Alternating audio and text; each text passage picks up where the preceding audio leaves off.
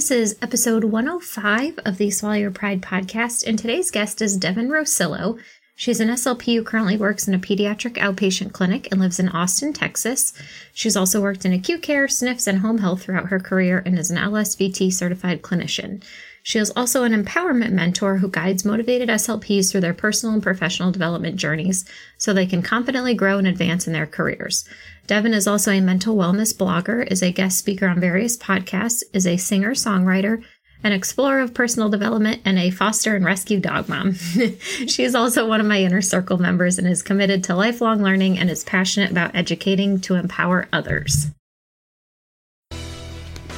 Welcome to the Swallow Your Pride podcast. I'm your host, Teresa Richard. I'm a board certified specialist in swallowing and swallowing disorders, and I know firsthand how much confusing and conflicting information there is out there about how we assess and treat swallowing disorders.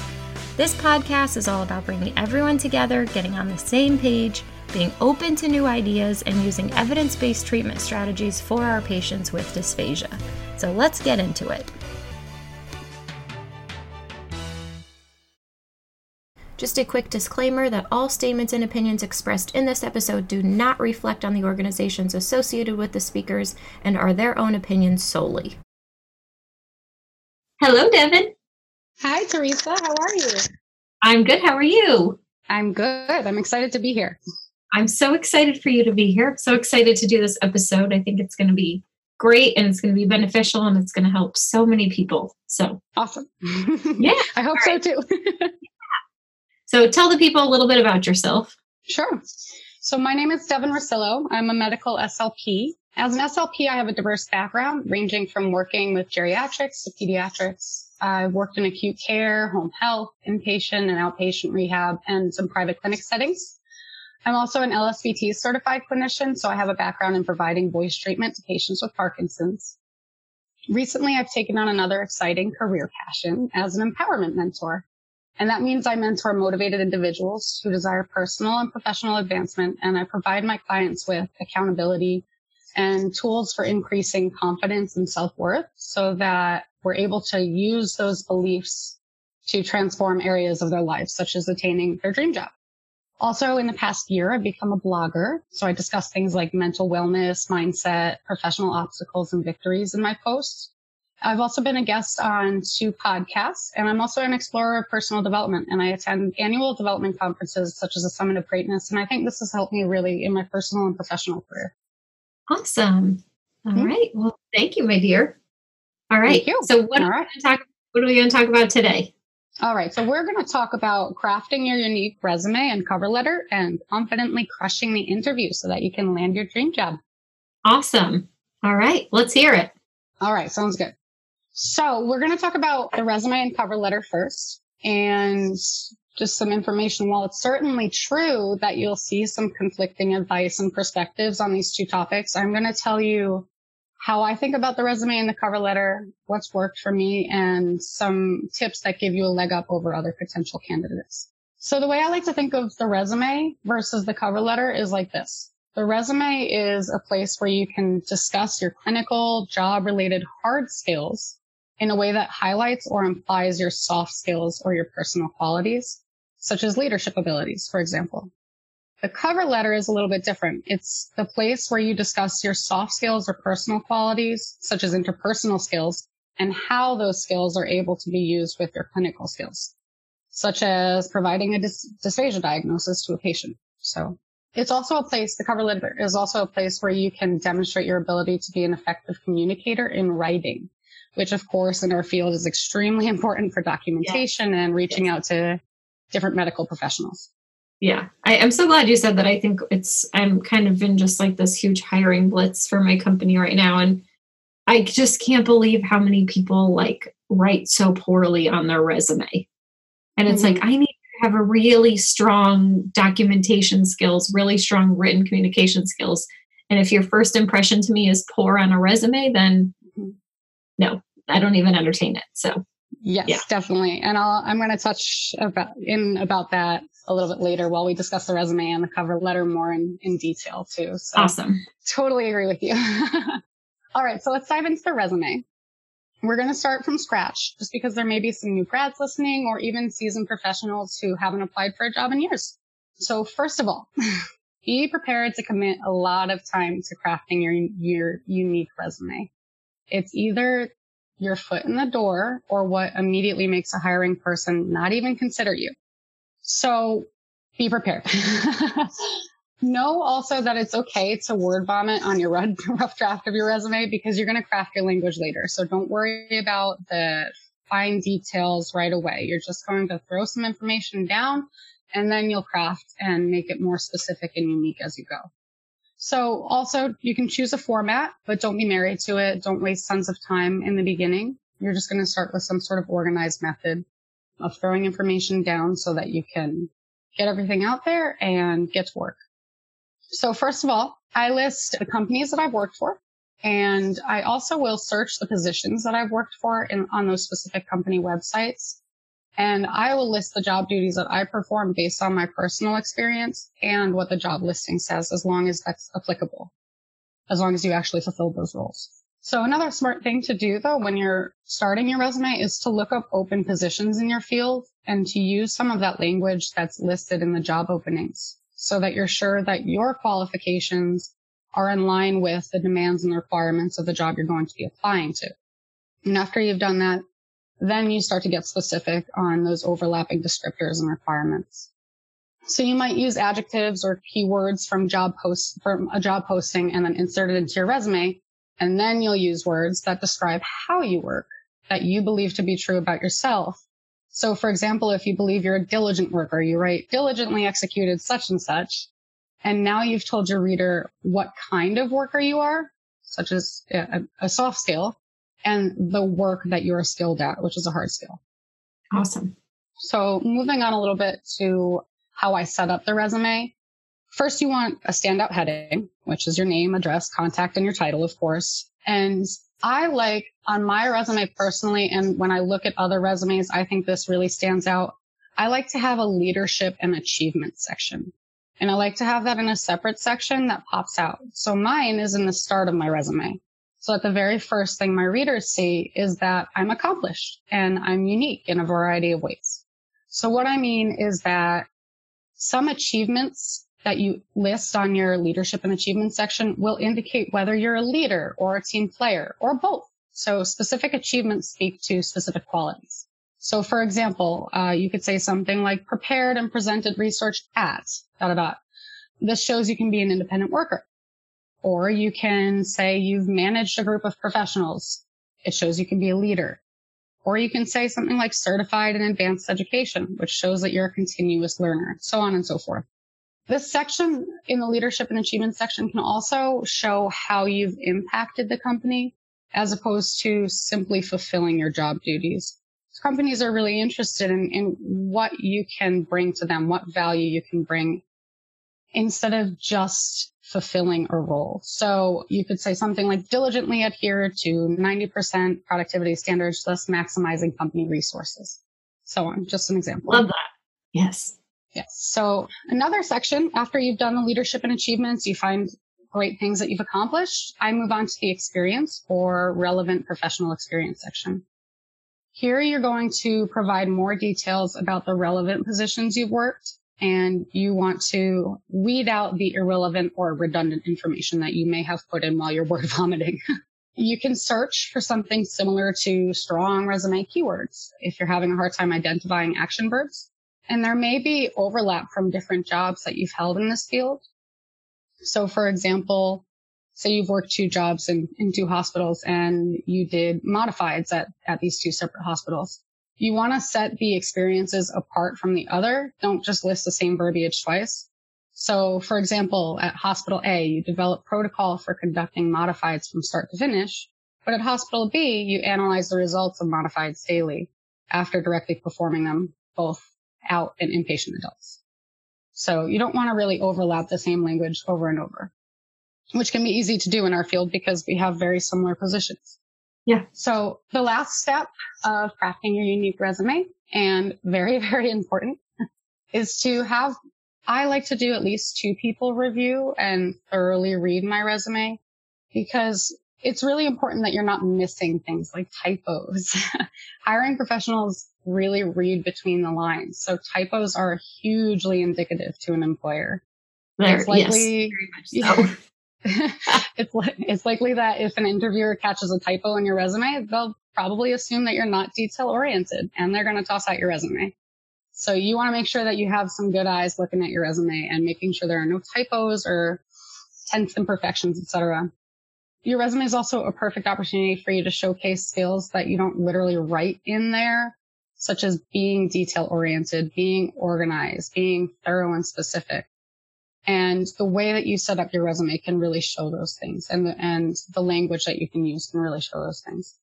So finally, I would make sure that the editor is someone that you trust and also has a general knowledge of interviewing and what resumes should look like. A man that I love called Grant Cardone said a quote, duplicate the actions and mindsets of successful people and you will create success for yourself. So don't take advice from people who don't know what they're talking about. yeah. Yeah. and have the people reviewing your resume make sure they know what they're supposed to be looking for. Excellent. So those are the those are the resume tips. We're awesome. going to move on to the cover letter unless you have any questions. No, I love it, Devin. I think okay. I, you reiterated everything. I mean, for me, it's like when I'm hiring people, especially this, I just was looking for a project manager this last round, which is someone that has to be so detail oriented and mm-hmm. really just type A. And I couldn't believe the amount of resumes that I got that like one who I thought would be a really good candidate had like eight typos. and I was mm-hmm. like, I know, like this isn't even acceptable, you know. So right. it's it you it, if you're applying for these jobs, you I I'm kind of the conversation that I had with her was like, well, I saw the job pop up and I just wanted to apply so fast for it. And while right. I while I appreciate that and while I understand that because I'm such a quick start person myself, I'll just dive mm-hmm. into anything blindly. The job has to be done right you know and and how does that translate to our patients is mm-hmm. you know if it, you have to take the time to do things properly slow down and do them right so yeah absolutely totally. yeah and sorry let me ask you a question devin i know because a lot of people ask like especially now with like you know medical slp being kind of a lot more of a specialty and people really trying to pursue these jobs that otherwise might have been out of reach, they're pursuing a lot of continuing education credits on their own. Do you mm-hmm. advise of putting all those continuing ed courses right on the resume, or what do you think is the best way that's to go a good question. That? Yeah, that's something I didn't mention. Um, I do think that it's really important.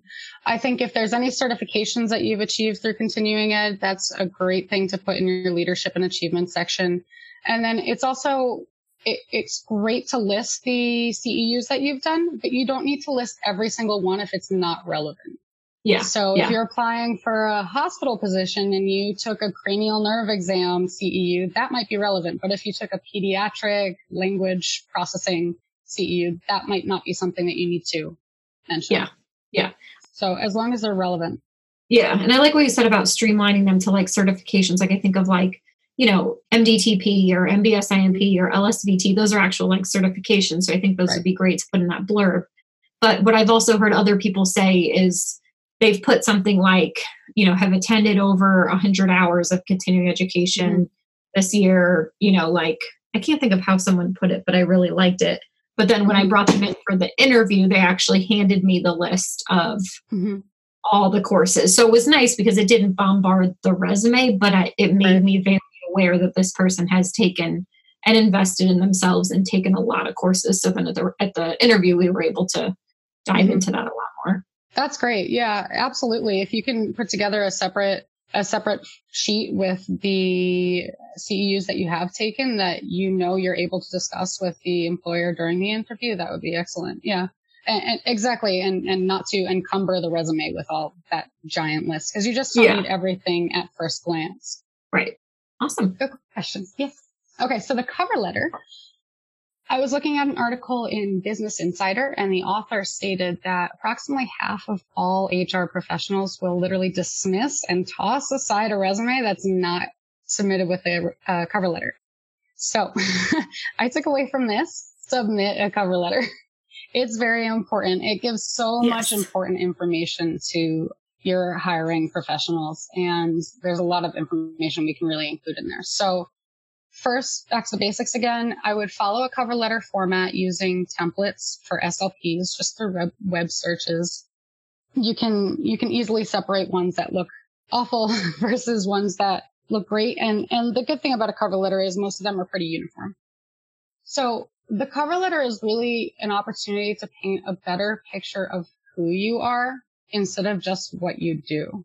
So you can tell the person that you're interviewing with, you can tell them about relevant interests. For example, I always include something about my experience with personal development and that I believe being grounded personally and having a strong personal foundation is paramount to prospering in your professional career. I think that's relevant. It might not be as relevant to say, I really love swimming on my days off. you know what I mean? So yeah, that, yeah. that little piece of, of what you enjoy or what's interesting to you can be directly related to what your profession is too. So before writing awesome your cover letter, I like to ask myself one specific question, but there are others that I'll talk about. What three qualities make you unique? So this is a really, really telling question to you personally, it helps you figure out what on earth you believe to be true about yourself that maybe you haven't thought about before. And those are really the things that make you stand out and make you believe in your value to other people, to employers. So I like to have three to five keywords that I know to be true about my work ethic and my personality in the workplace so for example, my words are goal oriented, passionate, empowering, and innovative. And the words that when you're asking yourself this question, what three qualities make you unique?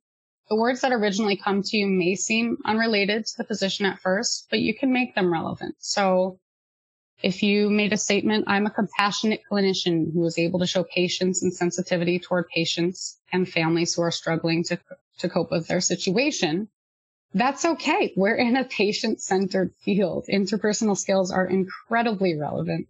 So even though those words come up to you at yes. first and don't seem relevant, you can make them because we're in a patient centered, we're, we're in a patient centered field and it's really important to have those extra skills. So I personally believe that this is a really good section to highlight your soft skills, like I just said, which is why my keywords are about my personal qualities as opposed to just my clinical skills.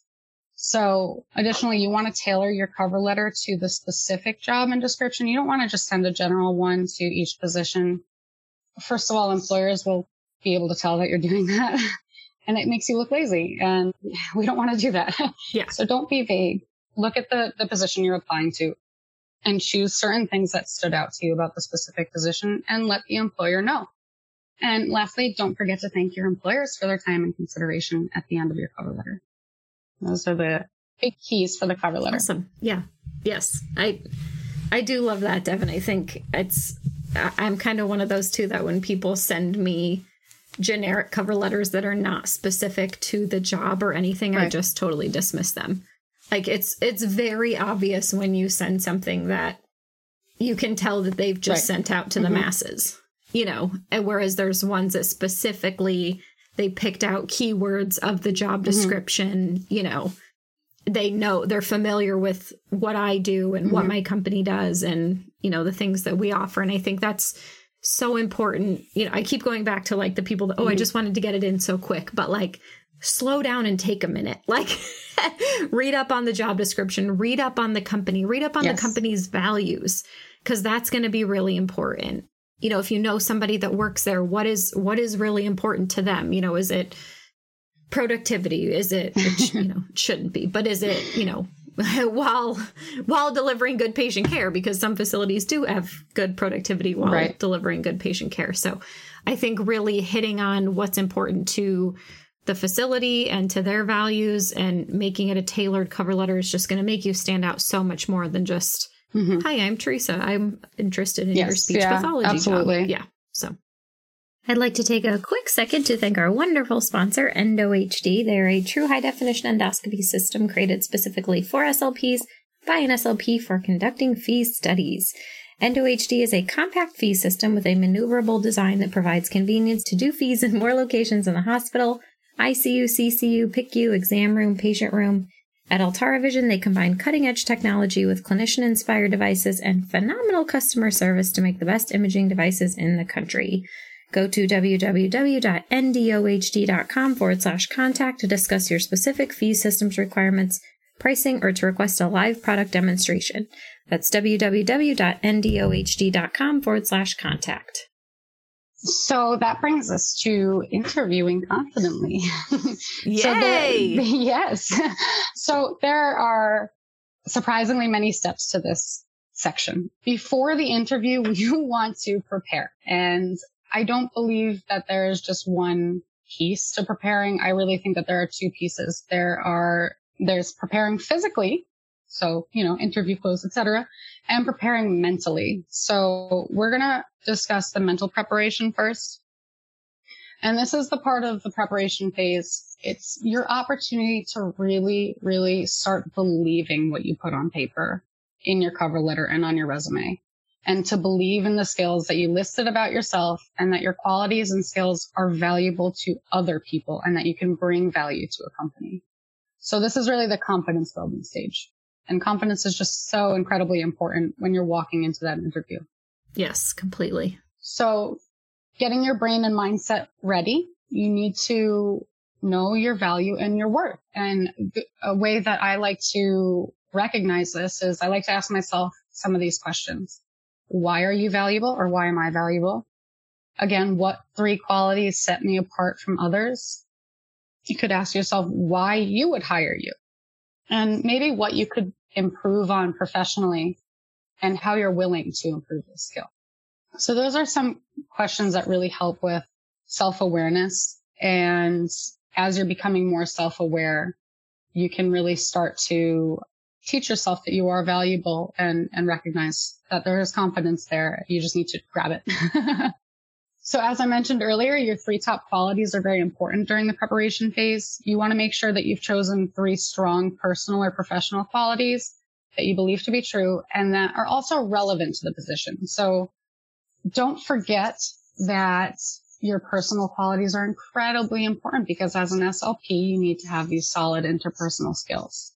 So you're going to prepare yourself to provide very specific answers during your interview too. A lot of SLP positions in various settings will like to use real life scenarios that you've encountered through grad school or your career and ask behavioral questions during the interview. So for example, one type of question was, what was the most challenging obstacle you faced as an SLP and how did you resolve it? That's a very common interview question, specifically in hospitals I've noticed. So I've noticed a little trend. Hospitals seem to like to ask practical application stories from previous work experiences. I've noticed that SNFs or nursing homes like to ask practical application, what would you do? So like future situation type questions. And then home health and private practice, I've also noticed may ask some more behavioral questions and what experience you do have. So those are just a little, a couple trends, just a little tip. awesome. But you should think about and rehearse out loud or, or in your head what you want them to know about you. So I really think one of the most important interview questions is tell me about yourself. And you need to be prepared to answer this question because you can be all over the place with this answer. Yeah. and you want to know ahead of time that what you're going to say is actually important to the employer. So this is where you can talk about your qualities and skills, just as you mentioned in your cover letter, but this is where you can really elaborate too. So there's an article that I read that's tied into this preparation stage and it's called Power Gets the Job. Priming power improves interview outcomes. And one quality or skill that helps people excel during interviews is the feeling of having power. So this is what the article talks about. The authors introduce a woman named Francesca Gino and her, pers- professional journey. And she is a behavioral scientist and an expert on psychology. The article states that for two years, Francesca was not offered any university positions, but she eventually began getting offers. And the variable responsible for that change was her pre-talk ritual. So before her interviews and her talks that she gave at universities, she wrote down a specific time in which she experienced the feeling of power. So the researchers did some studies And they proposed that by recalling and reflecting on a time when one experienced power or feeling powerful, the individual would thus gain and project power induced feelings of control, optimism, and confidence. And these feelings then lead to a more confident, self-assured communication style and more dominant nonverbal behavior. And there were two sets of experiments and two groups plus a control group in their experiment. The two groups were the low power primed group, where they were asked to recall a negative non-powerful experience, and the power primed group, where they were asked to recall powerful experiences prior to the interviews. So this is where it ties into the preparation phase. In one experiment, applicants had to complete a written application, and in the other one, they had to do a face-to-face interview. Applicants in the low power prime group were asked to recount an experience when they felt powerless, and applicants in the power prime group were asked to recall an experience where they power, felt powerful. The results indicated that applicants in the power prime group felt more powerful and that the interviewers were more likely to accept the applicants that had been power primed because they showed up with more confidence. These outcomes indicated that by thinking about a powerful time in an individual's life, prior to the interview, it directly improved the interviewer's perception of the candidate and increased the tendency of the interviewer to hire power primed applicants, which is wild to me. I think that's amazing. The, uh, the data, the data of this article specifically revealed that power increased the odds of acceptance by 81% compared to the baseline group and by 162% compared to the low power prime group. So that's pretty incredible to me. I love that. I love that so much. So yeah, the, the message that I personally take away from this research is that when, when a person is reminded of the time when they felt powerful in their preparation, their confidence increases and that ultimately leads to more opportunities. So that really, really speaks to how projecting confidence is so directly related to how other, others perceive you and your ability to create more opportunities for yourself. Yeah, I, I love what you're talking about, Devin, because I know it's so hard sometimes to prepare in a sense for what questions are going to be asked. Like, mm. well, what do I say for this? But I think really, if you've kind of quizzed yourself on some of these things, mm-hmm. and mm. I think what's most important is having a script for a lot of these questions. And mm. I know there's a there's a girl I'll probably have her come on in a little bit, and she she's in my current inner circle group, and she had interviewed for seven hospital jobs mm-hmm. and just couldn't figure out why she wasn't getting them. And she's like, I really just think I'm not a good interviewer. So we went over, you know, I brought in, I have a career coach that comes in to help the inner circle, this last round inner circle people. And she really gave them some tips on how to develop some scripts for answering these questions so that even if it's not the exact question that you were first asked, or that you really prepared the script for, you can use a lot of that stuff and kind of spin it in that way. So, yes. really working through some of these and having prepared responses and having, you know, like you said, knowing yourself and mm-hmm. knowing mm-hmm. what you're strong in and some of those soft skills mm-hmm. can really help you a ton. So, combining the scripts with, like mm-hmm. you said, the power, the power thoughts really can be a winning combo. Yes, absolutely. Yeah. Very true. So there's a like I said, the, there's another piece of preparation, and that's just the super basics, the the physical things that you can do. So in preparation, you want to know about the specific setting you're gonna you're applying to and the population that the job requires you to work with. So a good thing to do is to learn the company's core values or their mission statement, and I'll tie into why that's important a little bit later. But you also want to have a completed and printed resume or a professional notepad that you can bring to the interview and make sure that your interview clothes fit at least one day before the interview. Yes. Because if they yes. don't, you have time to go get new ones. yes. Last thing is you want to have questions for the interviewer prepared for when it's your turn to speak during the interview because they more often than not, they will give you the opportunity to ask questions.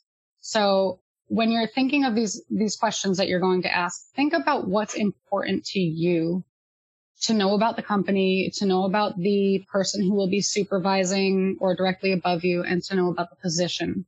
And this will be really related to what your values are. So think about what your values are and then prepare a list of, a question, of questions for the interviewer based on those, which takes us to during the interview.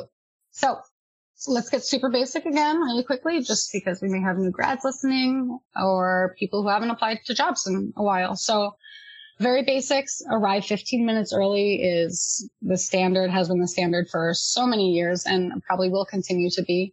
Smile. This makes you approachable and it shows that you're interested in the employer, the interviewer, and, and what you're going to be talking about during the entire interview shake their hand, of course, and repeating their name to them shows respect and more interest in the interviewer as well.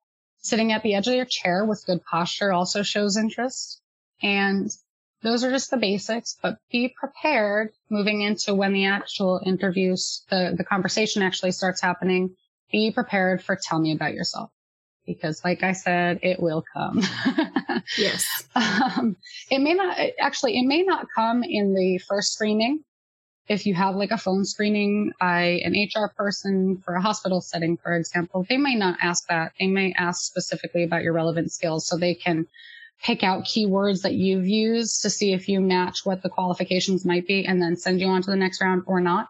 But tell me about yourself usually comes during either a one step process or if there's three steps to the interview process. So anyway, start out strong, provide your top selling points and showcase your personality. You really want to do show your personality because how you show up in an interview will tell them how you're going to show up in the workplace and how likable you are.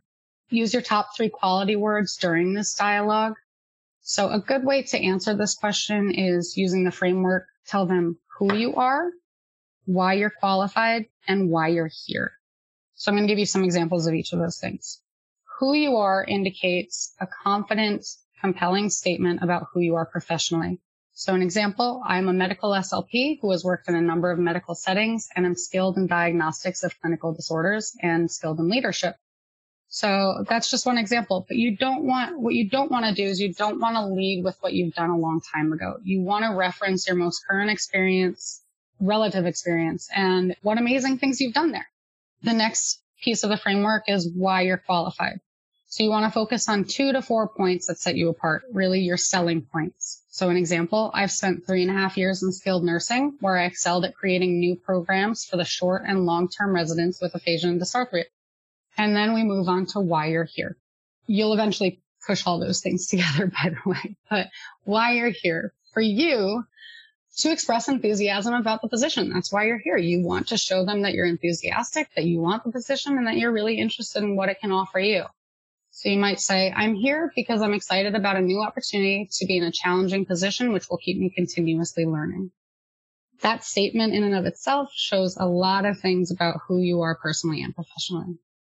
So moving on, after you've answered that question, or even while you're answering the tell me about yourself question, you're going to discuss your qualities and values versus only speaking about your skills, like I've said a million times so far. when you when you talk about your qualities versus just your skills, people really like you more and it gives you a unique leg up over other candidates because when people listen to you talk about yourself, you're giving them ways to relate to you. And I'm going to discuss a little bit later, but being relatable is very helpful to getting people to like you and trust you actually. And I think that's mm-hmm. that's really huge with working with patients too. Mm-hmm. Like that's yep. one thing that I consider, you know, would I want this person to work with my patients? Yes or no? Absolutely. it's also especially important to believe in your true qualities and then discuss them confidently, like we talked about with the Power Primed article. You want to make yourself likable. Likable people are more likely to keep their jobs, studies have shown. Why? Because they're easier to work with. So that said, also be authentic during this interview. It's really important to show your true self in an interview rather than just giving a really tight elevator pitch without showing your personality or putting up a front. You don't, you don't want the interviewer to think that you're just selling them a story and something that's not actually you. So be authentic. Interviewers also like when you tell stories by being specific and showing understanding of both sides of the story. So maybe a story of a conflict you've had in the past. You want to show, be relatively objective. You don't want to put others down, of course, on the other side of the conflict. You want to show understanding of both sides of the stories and how you worked through that problem. Another approach that I really prefer in interviews and which has helped me significantly is using a conversational style during the interview instead of just straight up answering questions. make it into a conversation and a, and a back and forth with the interviewer. If it doesn't seem possible due to the structure of the questioning, you can always answer the question directly and then redirect to create a more conversational style during each answer. And your ability to do this really shows your interpersonal skills and shows your personal qualities. And you can highlight your personal and professional qualities when you create conversation. Again, when you're creating conversation, you can touch on things that they didn't directly ask you that you want them to know about you. So here's a little information. You may walk into an interview where the interviewer is showing you a lot of interest and they seem to really be liking you. Or you may walk into an interview where they are totally stone faced and lack interpersonal skills and, and aren't showing you any idea of whether they like you or not. And that can be a hard situation to be in. So if they're showing interest in you, show them as much interest that they're showing in you, in them. so, but if they're not showing you interest, that's really a good opportunity for you to ramp up your level of interest and show them that you want to be there and why you're there. It's also the, the interview process is really your chance to interview your interviewer as well and learn about their leadership style. It's really, really important for you to know about them rather than just hearing, rather than just telling them about you because they make an impression and they make an opinion about you, but you need to know what they're like, what their leadership qualities are like, what what the company culture is, etc., so that you know whether your personality and your being will thrive in that environment. Yeah. That's probably the most important piece of advice that I tell anybody who asks me when they're going into an interview. And mm-hmm. if anybody is familiar with, I, I've read pretty much every single one of Patrick Lencioni's books. And one of them is about, you know, how A players don't work for B leaders. Mm-hmm. So if you are an A player, you want to work for an A leader. Mm-hmm. And I think for whatever reason, some people get put in these leadership positions, but they don't know what to do with them or they don't know how to lead the ship, basically. Mm-hmm. Um, and I think interviewing them in the beginning, too, is just crucial to your success and to your career fulfillment. And if you find out that this person is the person you're going to be working for and they're a flake or they don't know what they're doing, you know, you're not going to be happy and you're just wasting everybody's time. So mm-hmm. I think it's so crucial to be interviewing that person as much as it is for you to be interviewing too. And I think also, you know, now hopefully with PDPM, hopefully that'll change, mm-hmm. you know, with how we're treating our patients and productivity and things. But, you know, this is the time to ask them what is their productivity? Mm-hmm. What is, what do you, you know, what do you anticipate if I get stuck in a family meeting for two hours? Am I going to be scolded? You know, mm-hmm. like I think this is the time to really ask those questions because then you end up taking the job and finding out it's 95% productivity and their mm-hmm. expectations are completely unrealistic. Right. You know, so I, so this is the time to really ask those questions. And to be honest, like as in, as someone who does these interviews, I appreciate that. Mm-hmm. Like it makes me feel like this person's really invested in this position and they're invested in me and they want to know if we are a good match. If we're not a good match, we're not a good match. Right. You know, but I, it really shows a lot to me as someone that's hiring that, oh, wow, this person is really in it for the long run and they're right. in it for the right reasons. And they've definitely put a lot of time and thought into this. So mm-hmm. I think that's the most crucial piece. Absolutely. So. Yeah. Yeah. I really, um, I learned that over, I've been in speech for almost four years. And so I learned that just by continuously interviewing. You know, when, when I was a new grad, I did a bunch of interviews and I learned over time more and more that conversation and interviewing your interviewer are just like totally the most important pieces of the actual interview because you want to make sure that you're a great fit and, and yeah. that the person you're going to be under and that the environment you're in is setting you up for success. Because ultimately we want to be fulfilled in our career. And that's what fulfillment is, is what keeps us doing what we do. You know, yeah. so. Yeah. 100%. So speaking to that, you can, you can ask the interviewer character or behavioral questions. So, such as how would you describe yourself as a leader? How would you help an employee who's struggling to handle the demands of the job? And how would you consider your approachability? Things like that, where they really have to give you an extended answer as opposed to just a yes or no question. There are a number of questions that you can ask that show your interest in the job and the company. And these questions also reveal to the hiring manager that you want to know if the company or supervisor are the good fit for you. So you can use the four C's. The four C's are connect, culture, challenges, and close. So I will explain each of those. They indicate types of questions that you can ask the hiring manager so that they know you're interested in them.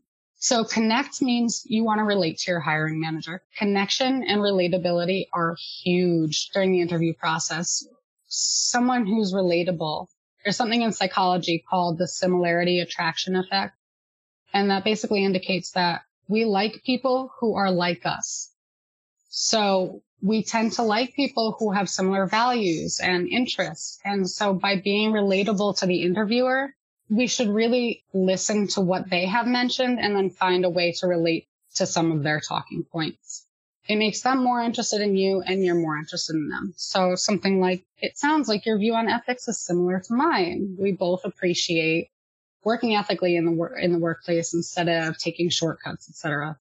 So questions such as, how did you come to work here shows interest. What do you love most about working here? It shows that you're interested in the interviewer and then you can relate to the information that they share back to you.